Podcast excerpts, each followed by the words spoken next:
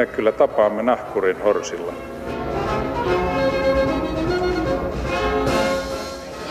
Mä sanoin, että minä juon nyt kahvia. Arvoisat kanta- ja satunnaiset asiakkaat, mistä suomalaiset juttelevat keskenään näinä päivinä kesän kynnyksellä? Sote-uudistuksesta, NATO-jäsenyydestä, pakolaiskriisistä? Ei, vaan tulevasta kesälomasta tietenkin. Ja niin mekin tehdään tänään Maamikirjassa vieraina SAK historian tutkija Tapio Beriholm. Tervetuloa. Kiitos. Ja kuluttajaekonomian Suomen ainoa professori Visa Heinonen. Tervetuloa. Kiitoksia. Meillä on lähetysikkuna auki, jos haluatte kertoa meille omasta lomanvietosta tai antaa meille hyviä hyödyllisiä lomavinkkejä, niin sitä kautta se onnistuu. Aavon vieraat, te olette aika kesäisen näköisiä jo, molemmilla miehillä kauluspaita auki, ylinnappi, toisella lyhyet hihat. Mitä te itse meinaatte tehdä nyt kesälomallanne? Te olette molemmat tutkijoita, niin oletan, että teillä on kohtalaisen pitkä kesäloma edessä. Itse asiassa minä aion pitää poikkeuksellisen lyhyen loman kolme viikkoa ja panen loput sitten varastoon myöhempää käyttöä varten. Mulla on semmoinen juoni, että heinäkuussa yrittäisin kirjoittaa, kun ei ole toimistolla puhelimet soi eikä toimittaja tota niin ah, ah, ahkerasti yhteyttä. Että tämä on mun juoni, että heinäkuussa vähän kirjoittaisin, mutta sitä ennen on, olen menossa viikoksi Skotlantiin yhden ystäväni kanssa ja sitten kaksi viikkoa elo, heinä-elokuun vaihteessa. Ja siihen kuuluu parit festivaalit ja sitten y- yksi soutu isku Siis Saimaalle. Suomessa vietät sen toisen loman? Joo, joo, kaksi viikkoa Suomessa ja vähän siitä eri jaksoja myös perikunnan kesämökillä Lopella. Entäs Visa? On, on vakiintunut semmoinen tyyli, että heinäkuu on semmoinen aika, jolloin yliopistossa on aika hiljaista. Tämä on ollut poikkeuksellisen raskas vuosi monelle yliopistolaiselle monestakin syystä. Ja tota, mä kyllä huomaan todella olevani loman tarpeessa näissä hommissa viikonloput ja illat usein menee töitä tehdessä. Ja tuota, toi on kyllä totta, mitä Tapio tuossa sanoi, tekisi mieli kirjoittaa, mutta välillä on pakko saada ajatukset johonkin näistä arkisista työasioista. Niin hienoa kuin kun tämä työ onkin, mä pidän opettamisesta ja tutkimisesta. Valitettavasti nykyään yliopistolla menee byrokratiaan aika paljon aikaa. Omasta kokemuksesta vaan vähän ihmettelen tätä teidän mielipidettä, että heinäkuu on hieno kuukausi kirjoittaa. Mun mielestä heinäkuu on Suomessa suurin piirtein se ainoa kuukausi, jolloin ei pysty kirjoittamaan, kun kerrankin on kuumaa ja parempaa tekemistä ja rannallekin pääsisi. Mutta te olette tutkineet suomalaisten lomanviettotapoja ja historiaa, että mistä se suomalainen kesäloma tulee. Tiedetäänkö, kuka oli ensimmäinen suomalainen, joka pääsi maksulliselle, palkalliselle kesälomalle? No, tämähän on sillä tavalla, että kesäloma on ollut alun perin he, herrojen herkkua. Se on virkamiesten etu. Monet muutkin edut oli virkamiehillä ja rahvas vasta myöhemmin pääsi nauttimaan. Tämä koskee eläkkeitä, tämä koskee lapsilisiä. Monet voidaan puhua siitä, kun suomalainen hyvinvointi yhteiskunta on rakennettu lainsäädännöllä ja työehtosopimuksilla, että on tapahtunut tällainen keskiluokan virkamiesten etujen katoaminen, kun muutkin on saaneet ne samat edut hmm. asteittain. Miten se tapahtui, se, se valuminen alemmalle sosiaaliluokalle, näiden kaikkien etujen valuminen alaspäin? Työsuhdetta alettiin lainsäädännöllä säädellä. Sikäli tietysti on kiinnostavaa, että Suomi oli niitä ensimmäisiä maita, joissa tuli 1917 kahdeksan-tuntinen työpäivä säädettiin laissa. Ja, mutta silloin vielä, silloin 20-luvun alussa, kun tota, ensimmäisen kerran näitä loma-asioita pohdittiin, niin, niin tota, se oli noin viikon mittainen se palkan, palkkatyöläisen mahdollinen loma. Varsinainen ensimmäinen vuosilomalaki tuli vuonna 1939, eli juuri ennen toista maailmansotaa. Ja tämä sotien välinen aika oli yleismaailmallisesti sellaista aikaa, jolloin keskusteltiin siitä, että onko nyt sopivaa, että työmiehet ja naiset äh, saavat lisää vapaa-aikaa, koska he saattavat sitten viettää se juopotellen tai muuten huonoa elämää viettäen. Tämä oli tämä eliitin näkökulma Aha. asioihin. Joo, siis oli, oli tavallaan kolme kategoriaa. Oli virkamiehet, joilla oli kunnon loma, sitten oli liikeapulaiset ja konttorityöntekijät, joilla oli joko firman antamia tai, tai sitten ihan lakisääteisiäkin. 1919 tuli nimittäin kauppa- ja liikeapulaislaki, jossa oli jo heille annettu. Ja tämä liittyy tähän tämmöiseen mm-hmm. hajoita ja hallitse politiikkaan, jossa yritettiin pitää työntekijät ja konttorityöntekijät poliittisesti ja vähän yhteiskunnallisesti erillään toisistaan. Ettei lyö hyntyt yhteen. Joo, ette, et, siinä oli vallankumouksen pelkoa tiety, tietysti kun kansalaissodan jälkeen tai sisällissodan jälkeen, millä nimellä sitä kutsutaan, niin pelättiin, että joku päivä taas punaiset tulevat ja silloin tämä yhteiskuntarauhan rakentaminen myös työväenluokkaa jakamalla oli lainsäädännöllisesti tarpeen. Tämä Visa on oikein, että ensimmäinen vuosilomalaki on, on vasta 39 tullut voimaan, mutta 20-luvulla oli jo työaikalaissa viikon työntekijöille loma. Ja tämä on vähän perinteinen juttu, että agraarisessa Suomessa oli tällainen pestuu viikko, jolloin kun ihmiset sitoutu vuodeksi vuosityöhön, niin oli niin kutsuttu kissaviikko syksyllä elonkorjuun jälkeen, jolloin työntekijät olivat vapaalla ja heitä pestattiin silloin pestuumarkkinoilla tämän kissaviikon lopussa. Eli, mutta tämähän oli vain niiden pääosa ihmisistä, tai ainakin huomattava osa näistä rengeistä ja piioista oli elinikäisessä suhteessa omiin työnantajiinsa ja jossain korpien keskellä olevalla maatilalla, niin sinne pestuumarkkinoille kirkolle meneminen niin olisi ollut aikamoinen vaivakin. Tietysti tässä on semmoinen puoli, että 1800-luvun hyvin maatalousvaltaisessa yhteiskunnassa, mikä Suomi oli toki oikeastaan 60-luvulle asti. Mutta silloin 1800-luvulla paljolti se työtä tehtiin silloin, kun, silloin, kun oli valosaa ja, ja tota, silloin niinä aikoina maataloissa, joissa, joissa tota, viljeltiin tai sitten karjaa hoidettiin tietysti ympäri vuoden. Mutta sitten kun teollinen vallankumous alkoi ulottaa lonkeronsa myöskin Suomeen, niin silloin tämä niin kuin työsuhteen sääntely tuli niin kuin olennaiseksi asiaksi. Mutta siinä rinnalla on ta- ollut... Anteeksi, tarkennus. Tarkoitatko, Joo. että ennen vanha 1800-luvulla kesällä tehtiin enemmän työtä kuin Kaikki muina työ melkein tehtiin Kyllä, kesällä. Joo, ja, joo, ja sitten talvisaikaan oli tietysti semmoista niin sanottua luppa-aikaa, jos oli, että, että tuota, ää, täytyy muistaa koko ajan, että meillä oli – Euroopan viimeinen nälän, nälänhätä, rauhanaikainen nälänhätä silloin 1860-luvulla, kun oli nämä nälkävuodet. Että siinä mielessä Suomessa on ollut aika kovat elinolosuhteet ja me, meillä on jouduttu sitten huolehtimaan siitä, että sitä leipää on. Mutta sitten kun tultiin 1900-luvun puolelle, niin pikkuhiljaa elintaso alkoi nousemaan. Ja, ja tota, tämä 20-30-luku, mistä tässä aikaisemmin puhuttiin, niin se oli oikeastaan semmoista, mä oon väittänyt, että se oli ikään kuin kulutusyhteiskunnan esiastetta Suomessa, että joissain suuri, suurimmissa kaupungeissa oltiin päästy jo vähän maistamaan kulutusyhteiskunnan herkkuja. Mm-hmm. Jopa tavaratalo Stockman perustettiin pääkaupunkiin, aloitti rautakauppana silloin 1860-luvulla, mutta sitten tämä hieno nykyinen palatsi aukesi vuonna 1930 ja, ja, ja tuota, t- tällaisia ihmeitä oli sitten tarjolla mm-hmm. myös rahvaalle, jos oli rahaa ostaa kulutustavaroita.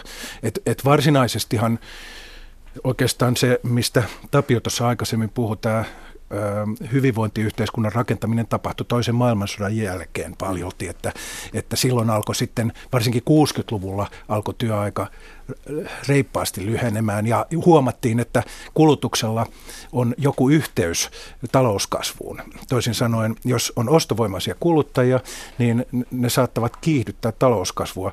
Meillä on kyllä Suomessa ollut aina semmoinen malli, että joku kilpailukyky tai joku muu asia on katsottu tärkeämmäksi kuin tämä kuluttajien ostovoima. Että se on jännä, että se on semmoinen pahnan pohjimmainen ollut. Mutta kuten filosofi Aristoteles jo 2000 vuotta sitten sanoi, niin hän oli sitä mieltä, että, että elämässä tärkeää on onnellisuus, viisaus ja vapaa-aika. Vapaa-aika. Nimenomaan. Varsinainen hedonisti. Mutta anteeksi, voisitko lyhyesti selittää minulle ja ehkä muutamalle muulle, mikä se kulutusyhteiskunta, mitä se tarkoittaa?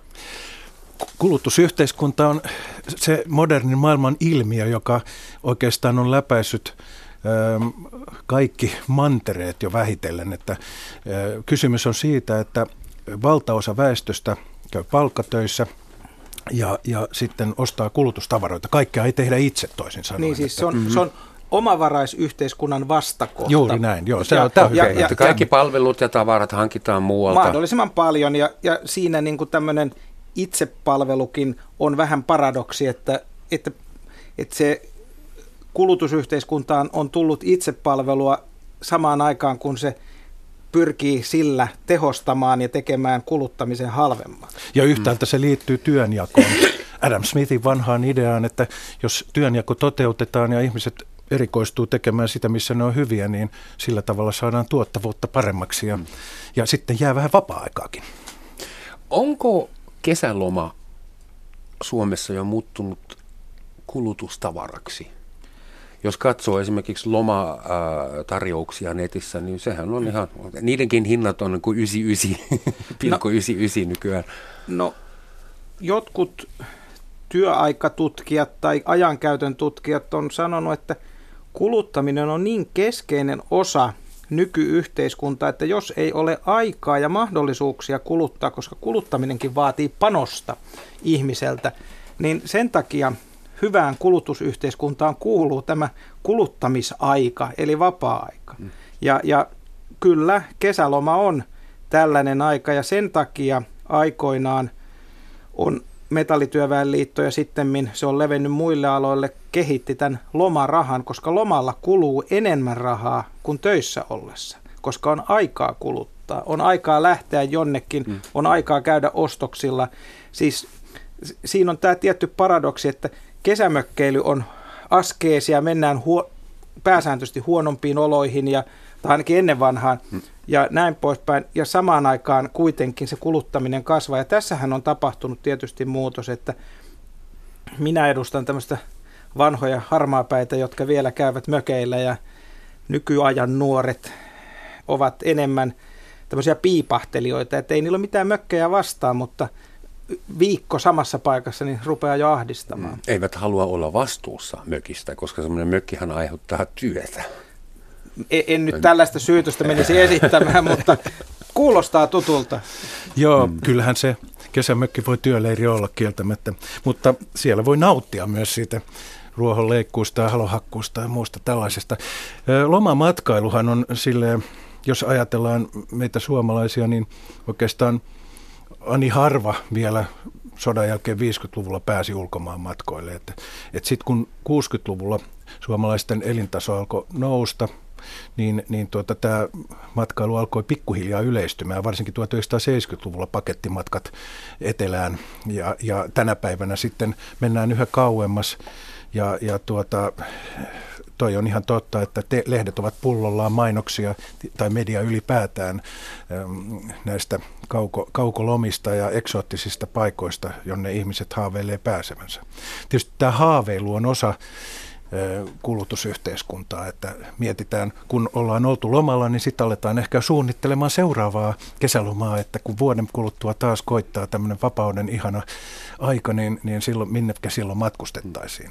Kuinka paljon Suomesta lähdetään ulkomaille ja kuinka paljon matkustellaan kotimaassa? No yksi sellainen suomalainen erikoisuus on se, että lähes kaikki suomalaiset ovat edes yhden kerran tai useamman kerran risteilleet. Kun muualla maailmassa se on semmoinen suuri panostus ja kallis jupakka ja se on niin kuin vähän tämmöinen elintason osoitus tai sitten lähdetään hääpäivämatkalle, mutta meillä tämmöinen Ruotsin ja Tallinnan risteily, niin se on melko demokraattinen siinä, että niin herrat kuin narrit, niin eläkeläiset kuin opiskelijat on samalla reissulla ja se ei ole ehkä yleisesti tiedetty, mutta Helsinki on yksi maailman suurimpia risteilysatamia sen takia, että tämä, tai siis matkustajasatamia, koska täältä lähtee niin paljon väkeä sekä Ruotsiin että Tallinnaan. Ja, ja, ja, ja Pietariin Ennätysmäärä myös. päiväkävijöitä esimerkiksi Saksasta ja Joo. muualta, mutta täytyy myös muistaa, että Suomesta käsin tehdyt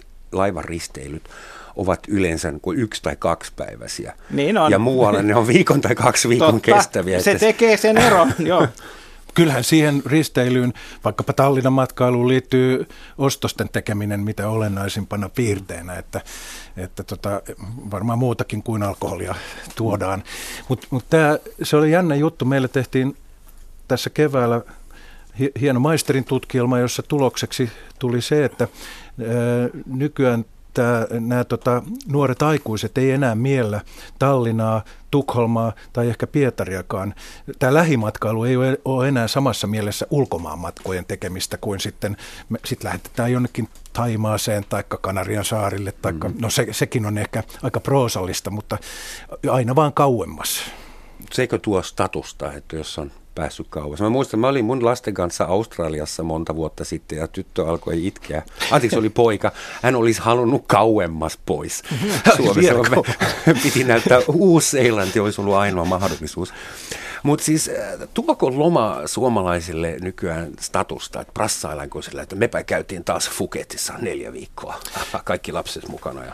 Mä en oikein usko, että se on, se on sinänsä niin kuin, äh, statusta, kun, kun se on niin ar, arkipäiväistynyt tämä, tämä tuota ulkomaanmatkailu. Et periaat, okei, tietysti tällä hetkellä meillä on työttömyys kasvussa valitettavasti ja, ja tota, myöskin köyhyys on tämmöinen arkipäivän ilmiö Suomessa, ikävä kyllä. Mutta mut siitä huolimatta niin voi sanoa, että jostain 80-luvulta lähtien äm, aika laajat kansankerrokset on, ovat periaatteessa päässeet matkustelemaan. Et, et siinä mielessä se statusarvo ei ehkä ole niinkään, mutta toki nämä kaukomatkat, sitten eksoottiset kaukomatkat, Etelä-Afrikat tai Etelä-Amerikat voi olla statusta. Hmm. Ky- kyllä edelleenkin lomailussa on luokkaeroja, vaikka kaikki kuuluvat nykyään keskiluokkaan, että huomattava osa ihmisistä viettää kotonaan lomansa. Ja, ja siihen on monta syytä. Yksi tietysti voi olla, että nuoret aikuiset on sitä mieltä, että kaupunki on paras paikka viettää opiskelijanuoret ja näin poispäin. Osa tietysti on töissäkin, mutta kyllä tässä on selviä eroja. Mutta toisaalta kyllä Visa on siinä oikeassa, että työssä käyvälle väelle silloin, kun euro oli ylivahva tässä finanssikriisin alkuvaiheessa, niin Kreikan loma oli melkein saman hintainen kuin Puketin loma, kun euro oli niin vahva suhteessa dollariin ja muihin mm. valuuttoihin, että tämmöiset aiemmin käsittämättöminä ja kalliina pidetyt eksoottiset kohteet muuttuivat. Ja, ja se sitten vaikutti mm. tietysti Espanjan ja Kreikan ja Portugalinkin talouteen, kun ne muuttuivat kohtuuttoman kalliiksi lomakohteeksi euron vahvistumisen myötä. Tämmöisinä vaikeina aikoina on havaittavissa kyllä, että, että, että monissa asioissa – ikään kuin isän tai äidin maallisuus lisääntyy, että suomalaiset kertoo, että syö mielellään kotimaista ruokaa ja matkailee kotimaassa myöskin, että, että, että se on semmoinen ilmiö, joka, joka vahvistuu silloin aina kun tulee, nyt varsinkin kun on ollut tämmöinen pitkä taantuma, niin, niin, niin tuota, tällaiset ilmiöt voimistuvat ja siinä on paljon toki hyvääkin. Mutta jos ajattelee noin yleensä, niin matkailuhan on sillä tavalla, siihen liittyy eri puolia, että jos me ajattelemme ekologisesti, niin ei kai pitäisi lentää ollenkaan. Mutta, Ettei tule hiirijalanjälkiä. Ju, juuri näin. Että, että tämähän on tämä kulutuksen paradoksi on se, että kulutusta tarvitaan ja, ja tota, jotta me saataisiin talouskasvua aikaan, mutta miten hallita tämä asia sillä tavalla, että kestävä kehitys olisi mahdollista, niin tämän kanssa me joudumme kamppailemaan koko ajan. Tässähän on yksi sellainen, että kun usein puhutaan megatrendeistä. Luin hiljattain Sitran yhtä raporttia. Siellä puhuttiin kaiken maailman sähköautoista ja muista, jotka on näin pieniä, mega, niin kuin ne on megatrendin alkioita. Mm-hmm. Mutta jos puhutaan megatrendistä, niin kyllä turismi, turismi. turismi ho, Helsinkiin rakennetaan hotelleja ja silti koko ajan yöpymiset lisääntyy ja, ja ei täyttöasteet ole mennyt huonoon suuntaan. Eli kyllä turismi, matkustaminen ja voisi sanoa sellainen megatrendi, joka on muuttunut, että aikaisemmin mentiin rannalle makaamaan, ehkä jopa juopottelemaan ja syöpöttelemään, Ni, niin nyt mennään kaupunkeihin kokemaan, näkemään, eikä välttämättä enää juosta kirkkoja ja museoita, vaan mennään, niin kuin japanilaiset tulee Suomeen kuuntelemaan, miten Suomen linnan lautan rapisee jäät siinä. Että tämmöisiä mm-hmm. niin kuin haetaan elämysturismia. Tai... Elämysturismia ja elämysmatkailua ja, ja siinä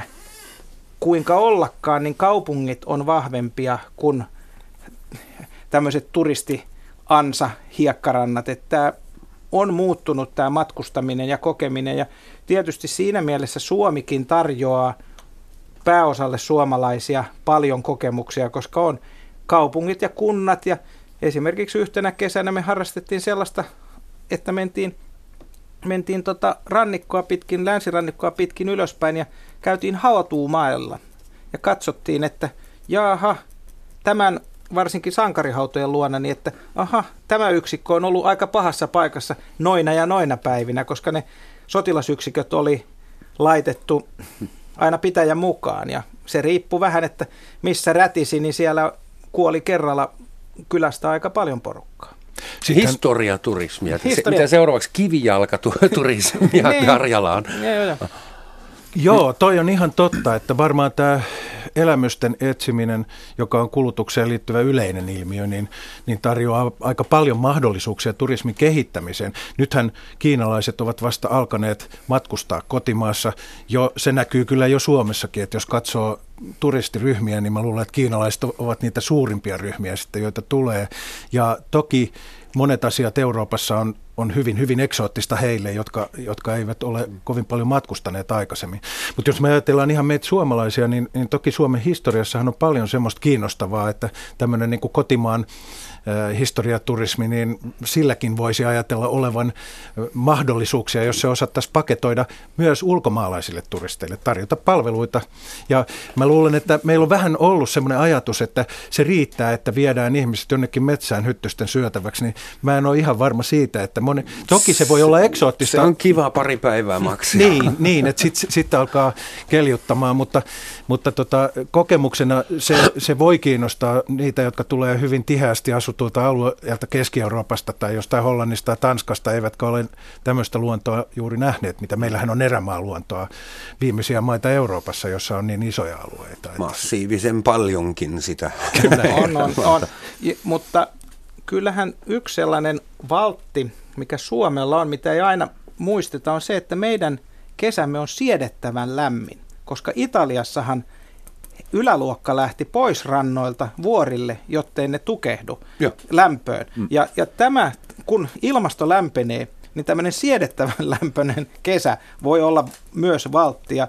Ja kun sä puhuit tästä historiapakentoinnista, niin yksi sellainen vahva henkilökohtainen elämys oli se, että olen ruvennut harrastamaan tällä vuosituhannella – kun toiset kohtaa kuolemanpelko hankkimalla moottoripyörän tai kohtuuttoman nuoren vaimon tai jotain muuta, niin, niin itse, itse olen ruvennut harrastamaan pitkän matkan soutua. Ja ensimmäinen souturetki tehtiin Savonlinnasta Lappeenrantaan Suvorovin kanavat, joka tarkoittaa, että pääsee sitä Sa- Saimaan itäreunaa pitkin läpi. Ja ne on kaikki sellaisia suluttomia kanavia, eli että siellä ei tarvitse kanavan vahtien kanssa seurustella – ja se oli aika eksoottinen ja mielenkiintoinen ja siellä kyllä selvisi, että Suomessa on vielä asuttamattomia rantoja kovin paljon. Visa, jos nyt ajatellaan esimerkiksi Tapion tota, soutumatkailua, niin onko se kuluttaja-aspektista hyvä? Kuluttaako hän tarpeeksi rahaa? Jääkö sulta tarpeeksi äh, rahaa maakunnille? Käytätkö tarpeeksi palvelu? Juotko ja syötkö tarpeeksi paljon näillä reissuilla? Käytätkö kännykkää tarpeeksi vai siis kulutatko sä lomalla vähemmän aikaa, koska tämä kuulostaa siltä, että siinähän säästyy jopa rahaa, kun soutelee. No henkilökohtaisesti olen sitä mieltä ja ammatillisestikin, että ihmisten pitää kuluttaa siten, miltä heistä tuntuu ja heidän käytettävissä olevat resurssit antavat myöten, mutta, mutta tota, toki on sillä tavalla, että jos kaikki, kaikki harrastaa vain soutua eikä, eikä syö muuta kuin ehkä kal, kalaa, jonka järvestä kalastavat, niin se menee taas tähän omavaraiseksi se, silloin, että, että tota, mutta mut olen sitä mieltä, että tämä on jokaisen itse pohdittava asia, että, että mä en rupea ketään neuvomaan siinä. No, en, en nyt ketään rupea kehottamaan, että tulisivat törmäilemään Suomen ahtaille järville, Soutuvenne, sinne mahtuu satoja tuhansia ihmisiä lisää, mutta se mikä on tietysti, että ensin olin niin kutsutusti jakamistaloudessa, että oli vanhempien soutuvene ja kavereilta lainettiin traileri. No, pikkuhiljaa se panostus kasvaa, että nyt on oma traileri ja nyt on oma vene ja näin poispäin. Että kyllä se kulutustakin tuottaa, kun, Et kun olet sitout- lunastanut paikkasi kansantaloudessa. Osittain, joo. Mutta tämä veneilyhän on kasvava äh, harrastus.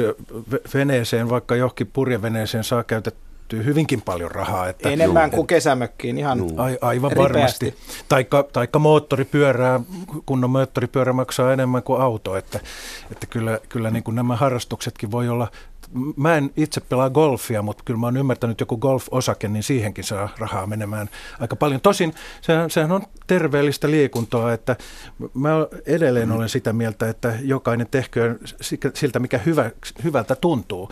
Mä itse harrastan aika paljon semmoista hyötyliikuntaa, että mä ajan nurmikkoa landella ja hakkaan halkoja ja ja välillä käyn saunassa ja siellä me vaimon kanssa ollaan ja lueskellaan, että meillä on tosi mukavaa siellä, siellä landella. Tähän, hyvät ihmiset, tämä on hyvä sauma muistuttaa meitä kaikkia siitä, että tämä on Suomen Yleisradio, radion kanava numero yksi, Romansatsin maamekirja, jossa puhutaan tänään suomalaisten kesälomasta ja studiossa asiantuntijavieraina ovat Tapio Beriholm, SAK on erikoishistorian tuntija ja kuluttaja-ekonomian professori Visa Heinonen. Tuli se sieltä. Visa, sulle, kun sä äsken puhuit Landesta ja vaimostas ja meinas oikein kuulosta vähän idylliltä. Mä siteeran lyhyen tekstipätkän Matti Mäkelän kirjasta Sääkirja, jota julkaistiin vuonna 1998. Tämä on minusta erittäin varten otettava näkökulma. Mökillä on mielenkiintoinen vaikutus sukupuolirooleihin. Mökki alkaa olla ainoita paikkoja, jossa mies ja nainen tuntevat olevansa toisilleen tarpeellisia eri syistä. Tämä täydentävä työnjako oli entisen maanviljelyskulttuurin pitkien avioliittojen todellinen perusta. Se oli sopusoinnussa tunteiden kanssa toisin kuin nykymaailmassa. Nykyään rakkaus ja kiintymys joutuvat ristiriitaan miesten ja naisten raassa kilpailussa samoista työpaikoista. Kotona tämä tasa-arvon peitin nimellä käytävä kilpailu jatkuu. Mökillä ristiriita muuttuu hetkeksi yhteiseksi intressiksi. Lisäksi harvat naiset viihtyvät mökillä yksin. Sen verran joko kuviteltua tai todellista pelon maantiedettä mökin syrjäiseen ympäristöön liittyy. Kun kumpaakin tarvitaan eikä kilpailu koko ajan kalva yhdessäoloa, avioparit saattavat viihtyä mökillä yllättävän pitkään. Onko tämä, tämä melkein punaista? Kyllä mä, kyllä mä tunnistan siis, että ehdottomasti, kyllä me ollaan pyritty tekemään jotain pieniä ulkomaanmatkoja siinä, siinä myöskin niin kuin osan, osan lomasta käyttää sillä tavalla, koska matkailu on kivaa yksinkertaisesti, että on kiva nähdä uusia paikkoja ja, ja, ja nythän meitä syyllistetään hiilijalanjäljistä ja muista tällaista asioista, mutta kyllä jollain tavalla niin, kyllä mä olen sitä mieltä, että et, et, jos kaikki vastuu sysätään kuluttajalle, niin tietenkin elinkeinoelämä voi sanoa, että selvä, tehän kannattaa vastuu, mutta kyllä mä sanoisin, että, että kyllä sielläkin on aika paljon vastuuta, että laitettakoon kuntoon kaikki tuotantojärjestelmät ja satsattakoon enemmän palveluihin. Et palveluthan kuluttaa luontoa aika vähän ja siinä mielessä me tiedetään, että ne mökkikunnat Suomessa, joissa on paljon kesämökkeilijöitä, niin kyllä niiden talous voisi aika huonosti, jos ei näitä kesämökkiläisiä tulisi sinne. Et ne käy ainakin, jos ei nyt päivittäin, niin joka toinen tai joka kolmas päivä kaupassa ja sitten siellä ehkä ostetaan jotain jotain muutakin, jos on rahaa käytettävissä. Mikkeli menisi oitis konkurssiin ilman kesämökkiä. Näin mä luulen. Mikkeli on Suomen kesämökki rikkain kunta vissin. Tuota, Tämä idyllinen käsitys kesälomasta ja parisuhteesta on tietysti ystävällinen ja mielenkiintoinen, mutta toisaalta lomiin sisältyy paljon kohtuuttomia odotuksia, onnen kaipuuta, paluuta parisuhteen parhaisiin päiviin – ja kun odotukset on viritetty oikealle kohdalle, niin katastrofi on valmiiksi viritettynä. Että kyllä myös tämä kesälomaan liittyy sellaisia jännitteitä ja odotuksia, jotka voivat purkautua hyvinkin traagisillakin tavalla. Toi on ihan totta, että sehän, sitä on jopa vähän tutkittukin. Ruotsalainen kansatieteilijä Orvar Löfgren kirjoitti hienon artikkelin Det stora, stora julgrälet och andra svenska traditioner, jossa hän kertoi, että kuinka monissa ruotsalaisissa perheissä... Suuri joulutappelu jos, vai? Niin, juuri näin, että jos ei nyt ihan nyrkkitappelu, niin kuitenkin riita saadaan aikaiseksi. Se on ikävää, koska mä, mä tuota, olen, olen siitä tietysti pahoillani, mutta semmoista ihmis, ihmiselämä on, että jos on liian suuria odotuksia, sitten niissä petytään, niin helposti semmoiset traumat, joita on syntynyt sitten arjessa, niin, niin sitten niitä aletaan purkaa. Ja jos siihen vielä viinapullo otetaan mukaan, niin siitä, siitä helposti saadaan hyvin ikäviä seurauksia. Sehän on tämmöinen kaunis sanonta, että mitkään ongelmat eivät ole niin suuria, etteikö niitä alkoholilla saisi vielä paremmiksi. Hyvä. Mutta siis suhtautukaamme tähän tulevaan kesään ja lomaan tuommoisena pragmaattisella pessimismillä, että ei liikaa kannattaa odottaa. Suomalaisista väitetään aina, että heillä on ihan hurjan pitkät kesälomat. Ja totta kai koululaisten osalta se pitää paikkaansa. Kolme hyvää syytä ryhtyä oppilaaksi tai opettajaksi kesäheinä ja elokuu. Ja yksi ongelma on se, että esimerkiksi Keski-Euroopassa lapsilla on koululomat ihan muuna aikana. Ne alkaa elokuussa ja esimerkiksi mun lapset ei koskaan ole samaan aikaan lomalla saksalaisten serkkujensa kanssa. Mutta mikä se on aikuisten suomalaisten laita? Et onko suomalaisen kesäloma pidempi, lyhyempi vai samanpituinen kuin muiden? Ainakin muissa Pohjoismaissa on pidemmät vuosilomat, eikö näin Tapi ole? Että Ruotsissa, Tanskassa ja Norjassa muistaakseni on, on pidemmät kuin Suomessa. Suomessahan vuosilomat vaihtelee. Tässä suhteessa ei olla vielä saavutettu ikään kuin täydellistä tasa-arvoa ja meillä on tietysti sitten eräillä aloilla ollut nämä pekkaspäivät, jotka sitten lisää tätä vapaa-aikaa, mutta on pääsääntöisesti varmaan noin kuin Visa sanoi, että tämmöinen minimilomat on muissa Pohjoismaissa pidemmät kuin meillä. Ja kuinka lomaoikeudet ja lomapäivät jakaantuu Suomessa? Että Suomessa on 250 000 työssä käyvää aikuista, jolla ei ole lomaa ollenkaan. Pienyrittäjä, minä olen yksi heistä. Ja sitten on semmoisia ihmisiä, joiden pitää laittaa kuusi lomapäivä saadakseen viikkovapaaksi. Joidenkin muiden tarvitsee laittaa vain viisi lomapäivää. Sitten eri aloilla on eri pituisia no. lomia. Että kuinka, no, kuinka eri pura tämä on? Tämä on kuinka? Tämähän on niin, että vuonna 2011 teknologiateollisuuden työehtosopimukseen työntekijäjärjestöt yritti saada kuudetta lomaviikkoa lävitse. Ja se päättyi kohtuulliseen epäjärjestykseen. Siinä tuli melkein kolme koulutuspäivää ja se on jollain tavalla sovittu veroalennuksena, mutta ei, ei tällaista työajan systemaattista lyhennystä tapahtunut. Et, mutta on, on tämä vapauden kaipuu, loman kaipuu sellainen, että, että on mielenkiintoista, että julkisella sektorilla kunnissa, jossa nämä pitkään palvelleiden vuosilomat saattaa olla seitsemää viikkoa, niin sielläkin ihmiset ostavat itselleen lisälomaa, eli luopuvat työnantajansa eduksi lomarahastaan saadakseen olla vielä enemmän poissa, poissa töistä. Eli, eli tässä suhteessa, jos järjestettäisiin samanlainen gallup kuin nyt tästä alkoholin vapauttamisesta, niin ei varmasti mentäisi siihen suuntaan kuin nyt taloudellisen paineen ja työnantajien ja hallituksen paineen alla, eli työ, työajan pidentämiseen. Mm. Niin siis, kyllähän työterveyslääkärit on jo pitkään varoitelleet siitä, että tämmöinen niin kuin stressaava työelämä on, on hengen vaarallista. Että jos ei ole välillä lepotaukoja, niin huonosti tulee käymään. Et, et meillä on varsinkin semmoisina aikoina, jolloin niin kuin nyt on monta vuotta eletty tämmöistä aika tiukkaa ja, ja tuota, ihmisillä on aika huonoja tunnelmia ollut, niin, niin tuota se, ky- kyllä mä sanoisin, että kaikki me lomamme ansaitsemme. Olen itse sitä mieltä ehdottomasti, että tota, taukoja tarvitaan. Kun sä sanoit siitä, että oppilailla ja opettajilla on niin kuin paratiisi, niin kyllä mä muistan sen sillä tavalla, että kun äitini oli teknisessä oppilaitoksessa opettaja, niin hänellä oli neljä kuukautta lomaa, koska silloin oli pakollinen harjoittelu opiskelijoilla. Eli niiden piti ehtiä olemaan – luku, lukuvuoden jälkeen mm. riittävä aika töissä kesäisin. Ja tietysti siihen aikaan kesälomien tak- takia oli myös näitä kesätyöpaikkoja aika mm. paljon, että ihmiset, ja, ja tässä suhteessahan Suomi on kääntynyt väärin päin, että aikaisemmin pääosa töistä, pääosa tuotannosta tehtiin kesäisin. Ja nyt työllisyys on kesäisin kaikkein paras – juuri silloin, kun tehdään kaikkein vähiten töitä, koska lomalla olevat näyttäytyvät tilastossa työllisinä. Ja sitten kun tulee kesäsijaisia, kesäapulaisia, lomatyöntekijöitä, niin työllisyysaste nousee. Ja mm-hmm. tämä on tämmöinen suuri paradoksi. Että, et, et, ja, ja hurjimmillaan oli tosiaan niin, että rakennukset oli heinäkuun kiinni.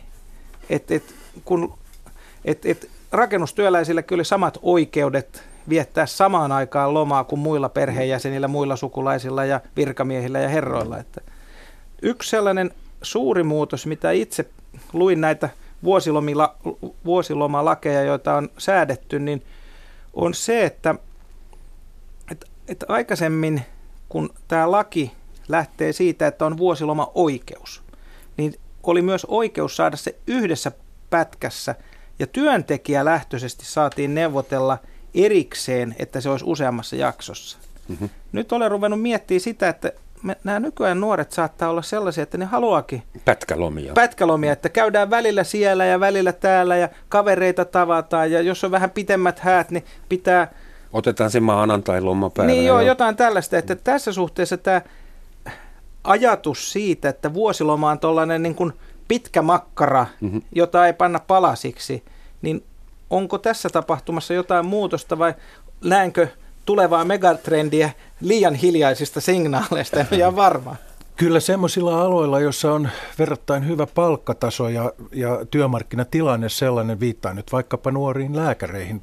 Paljon kuulee puhuttavan keikkalääkäreistä, jotka tekee kolme päivää viikossa töitä ja sitten lähtee Himalajalle kiipeilemään silloin, kun huvittaa. Että sellaistakin varmaan tapahtuu, mutta, mutta kyllä, kyllä niin kuin, kyllähän tämä suomalainen työelämä on aika kovaa, että verrattuna vaikkapa Ruotsiin, jossa on paljon enemmän osa-aikatyömahdollisuuksia. Minusta meidän pitäisi kehittää systeemiä siihen suuntaan, että myöskin että työ, työn joustaminen ei tarkoita pelkästään sitä, että työntekijät joustaa, vaan myöskin, että siinä, siinä työn, työntekijällä olisi mahdollisuus el, elämäntilanteensa mukaan saada vähän, vähän ehkä vaikkapa nyt puhutaan eläkeijän pidäntämisestä. Samaan aikaan meillä on nuorisotyöttömyyttä. Mun mielestä sekään ei ole kauhean fiksua, että jos ihmiset sitten roikkuu 80-vuotiaaksi siellä työpaikoilla ja, ja rollaattoreilla ajelee pitkin käytäviä. Ja niin heidän tota... lapset lapset hengailee ostarilla vailla, niin, vailla järkevää Niin, onko, onko sekään hyvä malli? Onko meille tulevaisuudessa Suomessa enää varaa näihin pitkiin lomamakkaroihin, niin kuin Tapio sanoi? Vai kun tuottavuus pitää nostaa ja... No jos... Vai onko kesäloma se pyhä lehmä, johon, johon he koskevat viimeisin? Kyllä mä väittäisin, että noin on sanottu aina, että ei ole varaa. Tämä on ollut kovan taistelun. Tapio voi vahvistaa tämän, että tämä on ollut niin työväenliikkeen taistelun paikka, tämä, jolla on saatu ihmisille kohtuullisia vuosilomia ja, ja muita etuja. Että se, se liittyy hyvinvointiyhteiskuntaan. Kysymys kuuluu, että haluammeko me se, että hyvinvointiyhteiskunta on meillä tulevaisuudessakin vai haluammeko me jotain muuta? Mehän tiedetään, että Yhdysvalloissa vuosiloma saattaa olla pari viikkoa ja sitten vielä siitäkin niin työnantajat vaatii, että ihmisten täytyy sitten tinkiä että kyllä se on aika, aika kova sellainen. Japanissa on kuulemma hyvin laajalti tapana pitää, jättää lomat pitämättä ja lahjoittaa lomapäivät firmalle. Joo. Tää, Ei varmaan Suomessa tapahdu. Tämä on sillä tavalla olennainen kysymys, tämä lomien pyhyys, että eihän työajan pidentäminen tuottavuutta nosta. Sehän on päinvastoin, mitä pitempään on töissä, sen vähemmän intensiteetti. Sen takia tämä radio-ohjelmakaan ei kestä 12 tuntia, koska se intensiteetti putoaa. Ehkä tää, me väsyttäisi jossain tää, vaiheessa. Tämä, niin kuin, oppitunti on 45 minuuttia. Siinä on joku järki tai puolitoista tuntia, että et, et se niin kuin, kovin isku useimmissa töissä ei ole 12 tuntia. Voi olla, että on järkevää jotkut työt järjestää niin, että on 12 tunnin vuoroja ja sitten on enemmän vapaita, mutta se ajatus, että työaikaa pidentämällä pääsääntöisesti voitaisiin tuottavuutta nostaa, niin se, sillä ei ole mitään, sanotaanko, tieteellistä näyttöä. Tämä on erittäin hyvä pointti, koska mm. jos me ajatellaan luovaa työtä vielä, ja yhä useammat ammat, ammatit liittyy jollain tavalla jonkin asiaan, Luovaa jos ei muu, niin lumen luomiseen, niin, niin tuota, kyllä, kyllä se tuottavuus alkaa jonkin pisteen jälkeen laskea aika rajusti. Että kyllä mä muistan itse, kun tein väitöskirjaa, niin sain hyvän neuvon, että tee kuin virkamies kahdeksasta neljään, niin varmasti syntyy jotain. Että, ja, ja kyllä tämä piti paikkansa, että kun, kun oli tehnyt, ja jos tekee intensiivistä kirjoitustyötä, niin mä sanoisin, että semmoinen neljä-viisi tuntia alkaa olla semmoinen, että sen jälkeen on, kun olisi saanut turpiinsa. Voi olla, että seuraavana päivänä ei synny mitään, että, että kun se ei ole makkara tehdä se joku vaikkapa kirjan kirjoittaminen. No, niin. ihan sen verran sanoisin vielä, että Euroopassa ja Pohjoismaissa tämä pää, pääsääntöinen malli on ollut se, että on kamppailtu sekä palkasta että vapaa-ajasta. Ja tämä ei ole estänyt tuottavuuden eikä elintason nousua, mutta Japanissa ja Yhdysvalloissa se malli on ollut toinen. Ja Yhdysvalloissa jopa 80-luvulta alkaen niin vapaa-aika on vähennetty pääsääntöisesti. Siellä oli yrityskohtaiset isojen yritysten työehtosopimukset ja sitten Reaganomics. Kun, kun siellä rupesi meneen näillä terästehtailla, tekstiilitehtailla ja autotehtailla huonommin, niin ruvettiin tinkimään näistä lomista. Ja, ja tämä on nyt tosiaan iso käänne, että olemmeko sen äärellä, että tämä käsitys siitä, että samaan aikaan meillä oli edellinen tällainen automaatio, tietokonepaniikki tuossa 70-luvun lopussa, 80-luvun alussa.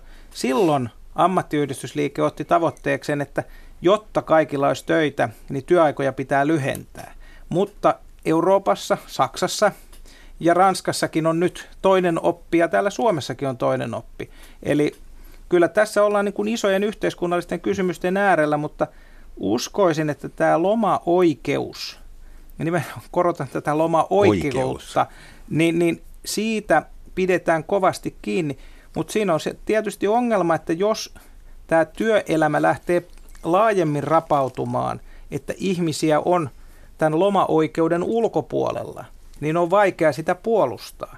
Ja silloin kun tämä lomaoikeus saatiin, niin siellä oli virkamiehet, jotka oli pahoillaan, että rahvaskin saa, mutta siellä oli myös maanviljelijät, jotka oli pahoillaan siitä, että mitäs me tästä saadaan. Niin. Ja lopulta sitten 70-luvulla tuli maanviljelijöiden lomittajat ja tällä tavalla, että yhtäkkiä keksittiin, että heilläkin on lomaoikeus. Hmm.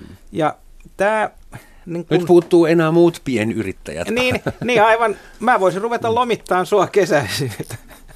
Joo, siis sunhan minusta... pitää heinäkuussa kirjoittaa kirjaa muista. niin, niin, no joo. Mutta et no. tässä, tässä suhteessa tämä niin kun, tilanne on koko ajan, ja, ja, ja sellainen käsitys tietysti, että kun joku asia on saatu valmiiksi mukaan, niin se olisi kiveen hakattu. Yhteiskunta on outo eläin ja työnantajat on joustavia, joilla ne rapauttavat kerran saavutettuja oikeuksia, että tässä suhteessa koko ajan yhteiskunnassa käydään kamppailua ja ammattiyhdistysliikkeenkin täytyy olla hereillä ja valpas, että tämä lomaoikeus säilyisi.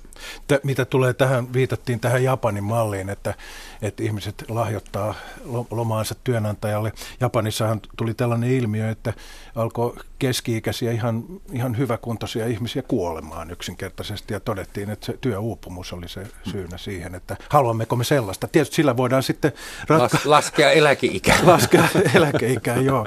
Että kyllä nämä on vähän, nämä on, nämä on suuria yhteiskunnallisia kysymyksiä ja kamppailuja myöskin, että automaatio on usein semmoinen peikko, että meitä pelotellaan sillä, että työpaikkoja menee. Toisaalta teknologia on ollut se, joka on mahdollistanut paljon tätä tuhansia uusia ammatteja. Juuri näin, juuri mm. näin. Et voidaan kysyä, että onko se itseisarvo, että jotain hyvin monotonista, tylsää liukuhihnatyötä, niin kuin Chaplinin nykyajassa tehdään, vai onko parempi, että robotit hoitaa ne ikävät hommat? Robotit voi hoitaa lomailun meidän puolesta. niin, sekin voisi olla tietysti yksi maa. Että lähetetään ne Fuketin rannalle.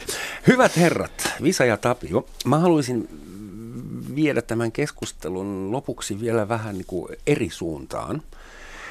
Mua kiinnostaa suomalainen kesä, suomalainen kesäloma ja siihen liittyvä moraali.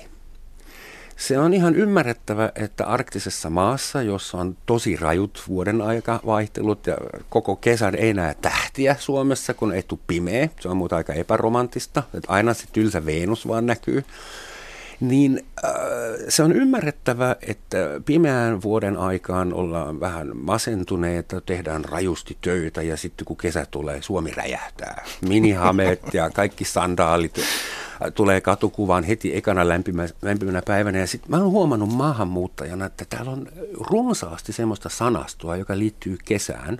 Kesäheila, kesäkolli, kesämies, kesäparta, kesäkeitto, kesäauto, mitä kesä, kesäaika, kesäleski. Ja mä epäilen, että se etuliite kesä tai se luonnonilmiö kesä antaa suomalaisille kollektiivisesti luvan käydä vähän vieraissa, valehdella vähän, olla vähän väärässä seurassa, juoda vähän liikaa, silleen niin kuin olla vähän hunningolla. Että olenko mä mielestäni oikeassa? Että antaako kesä meille oikeuden niin kuin, antaa mennä? No se nyt, se oli semmoinen kesäjuttu, tiedät hänen No en ole tätä asiaa tutkinut, mutta voisi sanoa niin päin, että on muitakin instituutioita, joissa tämmöinen niin kuin irrottelu on sallittua. Uuden vuoden juhlat, vappu, vappu ja firman pikkujoulut, jossa niin kuin pomolle saa sanoa yhtä sun toista, mitä sitten ei muulloin sanota. Mutta firman pikkujoulut eivät ulotu yli ei, ei, Se ei ole pitkä, mutta mä niin. tarkoitan, että voi olla, että kesässä on näitä samoja piirteitä, mutta kesäähän liittyy tämmöisiä, voi olla, että villinä poikamiehenä olet tuo, tuollaiseen yht, yhteiskunnalliseen ilmiön to, törmännyt, mutta kyllähän kesään liittyy myös tämä tämmöinen niin perhearvojen korostaminen, jossa niin kuin ollaan suvun kanssa ja ollaan lasten kanssa ja laatu aikaa ja pitää vähän pikemminkin skarpata. Että et se voi mennä niin kuin ristiin. Et eri, eri elämänvaiheessa ja eri ikäiset ihmiset niin kuin mm. kokee kesän hyvin. Eri mutta, tavalla. Eri tavalla, mutta kyllä jo tuossa Bertolt Brechtin ja Hella Vuoliojen näytelmässä Puntilan isäntä ja renkinsä Matti, mm. niin siinä oli tämmöisiä kohtauksia, että jokainen, jokainen tota, heinalato ja jokainen pusikko oli sellainen, missä piiat ja rengit parittelivat kiihkeästi. Ja, et, et, ja se ei liittynyt siihen, että oltaisiin oltu vapaalla, vaan ni, tähän niin kuin valon ja hedelmällisyyden niin yhteyteen. No kun ei se talvella vaan tunnu niin kivalta heinällä. No se, sitäkin voi nä- katsoa monella tavalla, että kynttilän valo ja vällyjen alla oleminenkin on ollut yksi tämmöinen suomalaisten romanttinen mahdollisuus, mutta onhan se toki totta, että me ehkä elämme vähän keveämmin kesällä, tuota, mutta kyllä mä olen vähän samaa mieltä kuin Tapio tuossa, että se liittyy vähän niin kuin elämän kaareen, että, että myös tämä perhearvojen korostaminen voi olla, olla tota, et, ja halutaan olla sitten su, nimenomaan perheen kanssa yhdessä, sille tulee mahdollisuus.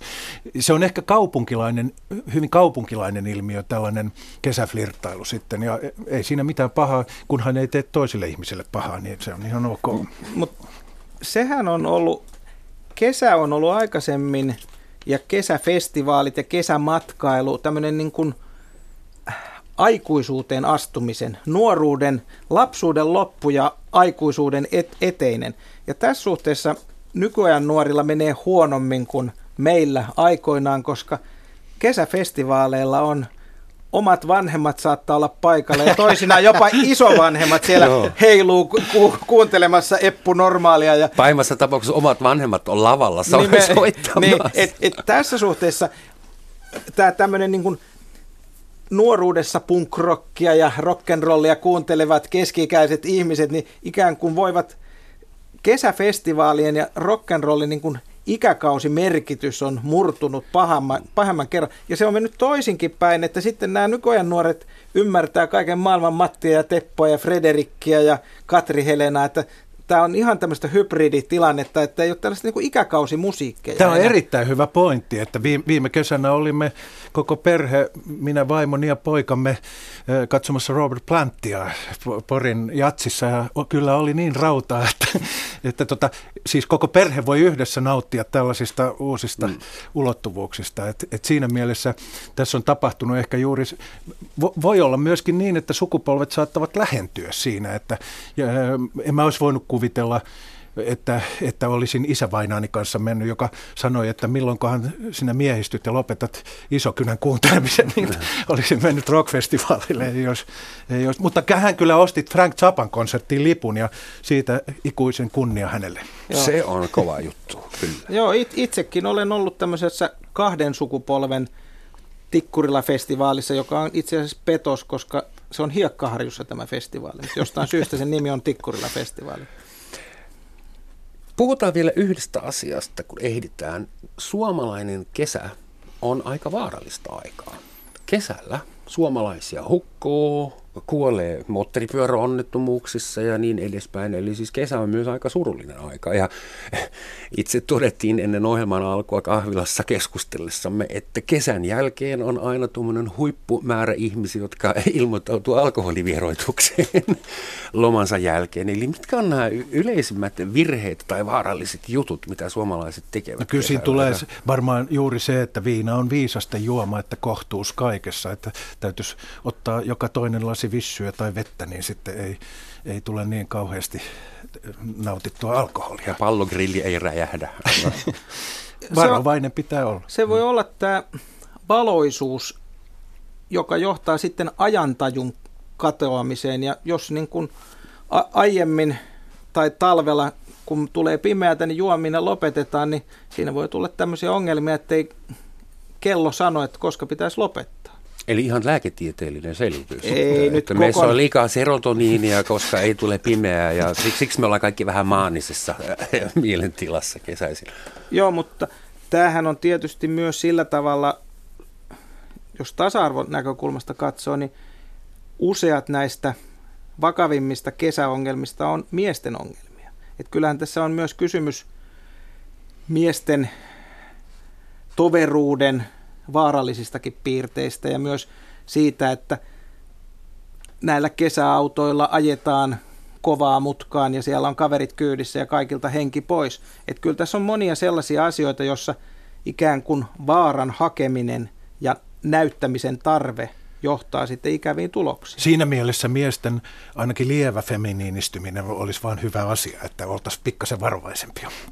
Selvä juttu. Eli kesä on nimenomaan suomalaisille miehille vaarallinen. No e, ainakin, ainakin hukkumisonnettomuuksissa niin usein ongelmana on se, että sepalus on auki ja tämä, tämä ongelma ei kohtaa kauhean usein naisia. Totta.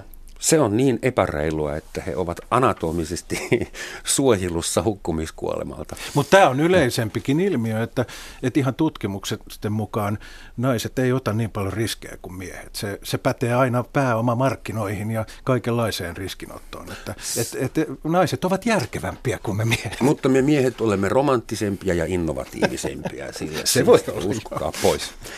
Hyvät herrat, kesästä ja kesän lomasta olisi varmaan voinut keskustella 24kin tuntia. Onneksi ei tarvitse. Enempää ei tänään ehditä. Mä kiitän teitä Tapio ja Visa. Ja tähän mietin pitkään, millainen loppujuonto tähän sopisi. Ja sen kirjoittivat puolestani herrat Matti ja Teppo. Ihanaa. Niin, hyvät kuuntelijat. Sandaalit jalkaan ja kravatit pois, vanhat Bermuda-shortsit löytää jos vois. Hawaii-paita meidät nuoriksi saa, on elämä niin upeaa. Hyvää kesälomaa teille kaikille, jolla sellainen on. Nähdään ensi maanantaina. Näin se kesäloma toimii. Kiitoksia. Näin se toimii.